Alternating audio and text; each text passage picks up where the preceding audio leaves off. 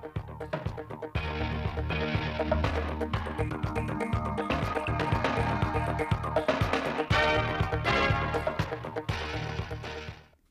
kính chào quý vị và các bạn. Bây giờ là bản tin thời sự trực tiếp 16 giờ chiều nay, ngày 12 tháng 5 của Đài Phát thanh và Truyền hình Thanh Hóa. Những nội dung chính sẽ có trong bản tin. Thường trực tỉnh ủy duyệt nội dung chương trình Đại hội đại biểu Hội chữ thập đỏ tỉnh Thanh Hóa lần thứ 10, nhiệm kỳ 2022-2027.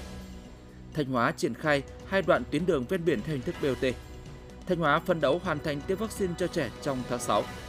Xuất khẩu gạo sang EU tăng mạnh nhờ EVFTA. Ngay sau đây là nội dung chi tiết.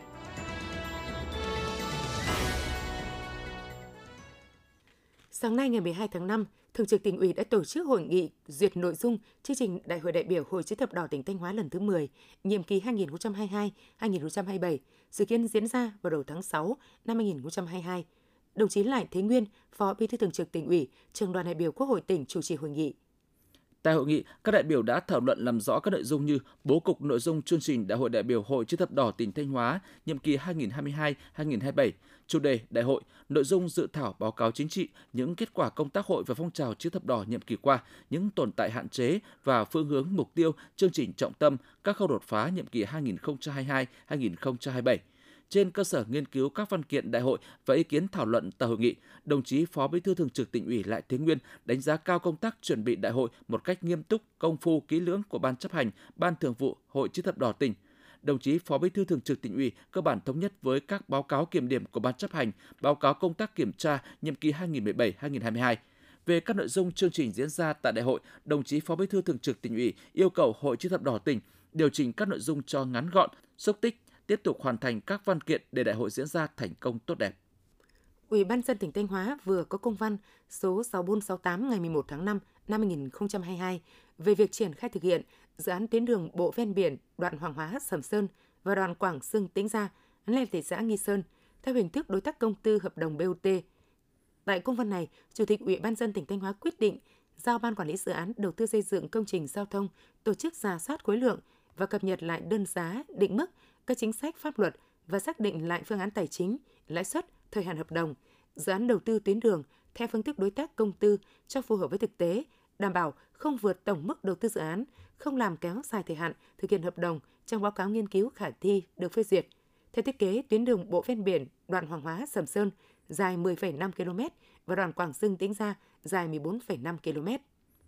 Theo báo cáo công bố kết quả đánh giá công tác phòng chống thiên tai cấp tỉnh năm 2021 của Ban chỉ đạo quốc gia về phòng chống thiên tai, Thanh Hóa là một trong 10 tỉnh thành phố thực hiện công tác này tốt nhất cả nước. Bộ chỉ số đánh giá công tác phòng chống thiên tai cấp tỉnh được ban hành năm 2021 gồm 4 nhóm tiêu chí: công tác tổ chức chỉ đạo, công tác phòng ngừa thiên tai, ứng phó với thiên tai, khắc phục hậu quả thiên tai. Bộ chỉ số là căn cứ để đánh giá một cách khách quan năng lực phòng chống thiên tai hàng năm của cấp tỉnh. Qua đó, có thể đánh giá rõ điểm mạnh, điểm yếu của mỗi địa phương để kịp thời có phương án khắc phục và hỗ trợ và tiếp tục có những điều chỉnh bộ chỉ số sao cho phù hợp và sát với thực tế của các vùng miền. Năm 2021, 10 tỉnh thành phố đứng đầu cả nước trong thực hiện hiệu quả công tác phòng chống thiên tai gồm Thừa Thiên Huế, Lào Cai, Thanh Hóa, Quảng Ngãi, Nghệ An, Hải Phòng, Đắk Lắk, An Giang, Cà Mau và Quảng Nam.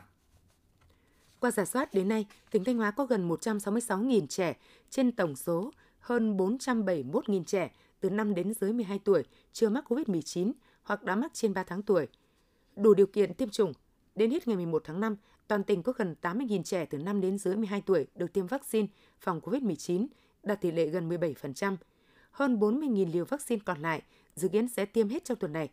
Với sự chuẩn bị chu đáo, thận trọng, các điểm tiêm đã tổ chức tiêm chủng an toàn, tỷ lệ trẻ có các phản ứng thông thường sau tiêm chủng thấp. Đến nay, tỉnh Thanh Hóa đã được phân bổ 121.700 liều vaccine Moderna phòng COVID-19 cho trẻ từ 5 đến dưới 12 tuổi. Sau khi được phân bổ vaccine, các địa phương trong tỉnh đã tổ chức tiêm chủng kịp thời, đảm bảo an toàn. Tỉnh Thanh Hóa phấn đấu đến hết tháng 6 năm 2020 sẽ cơ bản hoàn thành tiêm vaccine cho trẻ từ 5 đến dưới 12 tuổi. Sáng nay tại trường tiểu học Trần Phú, thành phố Thanh Hóa, Phòng Cảnh sát Giao thông Công an tỉnh phối hợp với công ty Honda Sơn Thanh Phong 2, Ban giám hiệu trường tiểu học Trần Phú đã tổ chức chương trình an toàn giao thông cho nụ cười trẻ thơ. Tham gia chương trình, cán bộ giáo viên và 1.400 em học sinh nhà trường đã được tuyên truyền các nội dung về luật giao thông đường bộ, sự cần thiết của việc đội mũ bảo hiểm cho trẻ em và các bước đội mũ bảo hiểm đúng cách, cách giáo dục học sinh thói quen đội mũ bảo hiểm, cách ngồi sau xe đạp điện, xe máy an toàn. Trong khuôn khổ chương trình, công ty Honda Sơn Thanh Phong 2 đã trao tặng 20 xuất quà cho cán bộ giáo viên và các học sinh trường tiểu học Trần Phú. Tiếp theo là phần tin trong nước. Sáng nay 12 tháng 5, Tổng Bí thư Nguyễn Phú Trọng và các đại biểu Quốc hội, đơn vị bầu cử số 1 thành phố Hà Nội đã tiếp xúc cử tri các quận Đống Đa, Ba Đình, Hai Bà Trưng trước khi kỳ họp thứ ba Quốc hội khóa 15 diễn ra. Cuộc tiếp xúc cử tri được tổ chức dưới hình thức trực tiếp tại quận Đống Đa và trực tuyến 56 điểm cầu quận Ba Đình và Hai Bà Trưng với sự tham dự của trên 1.200 cử tri. Đông đảo cử tri bày tỏ vui mừng về những kết quả nổi bật Hội nghị Trung ương năm vừa kết thúc, đề ra nhiều quyết sách trong công tác xây dựng chỉnh đốn Đảng và phát triển kinh tế xã hội, cho rằng dưới sự lãnh đạo của Đảng, với những nghị quyết, những quyết sách của Đảng, Nhà nước, Chính phủ và Quốc hội đã đề ra một cách rõ ràng đường đi nước bước để đưa đất nước ta tiếp tục phát triển bền vững trong thời gian tới. Đặc biệt, cử tri cũng đánh giá cao, thời gian qua mặc dù công tác phòng chống COVID-19 rất khó khăn phức tạp, nhưng công tác phòng chống tham nhũng của Đảng không dừng mà vẫn được tiến hành đồng thời, thể hiện sự quyết tâm cao đã và đang thu được nhiều kết quả, kỳ cương phép nước được siết chặt, được nhân dân đồng tình ủng hộ. Về các vấn đề bức xúc trong đời sống xã hội, cử tri cũng đề nghị Quốc hội, chính quyền các địa phương tiếp tục có nhiều cơ chế chính sách, giải pháp để tăng cường công tác quản lý nhà nước đối với các tài nguyên cát sỏi ở các dòng sông khe suối,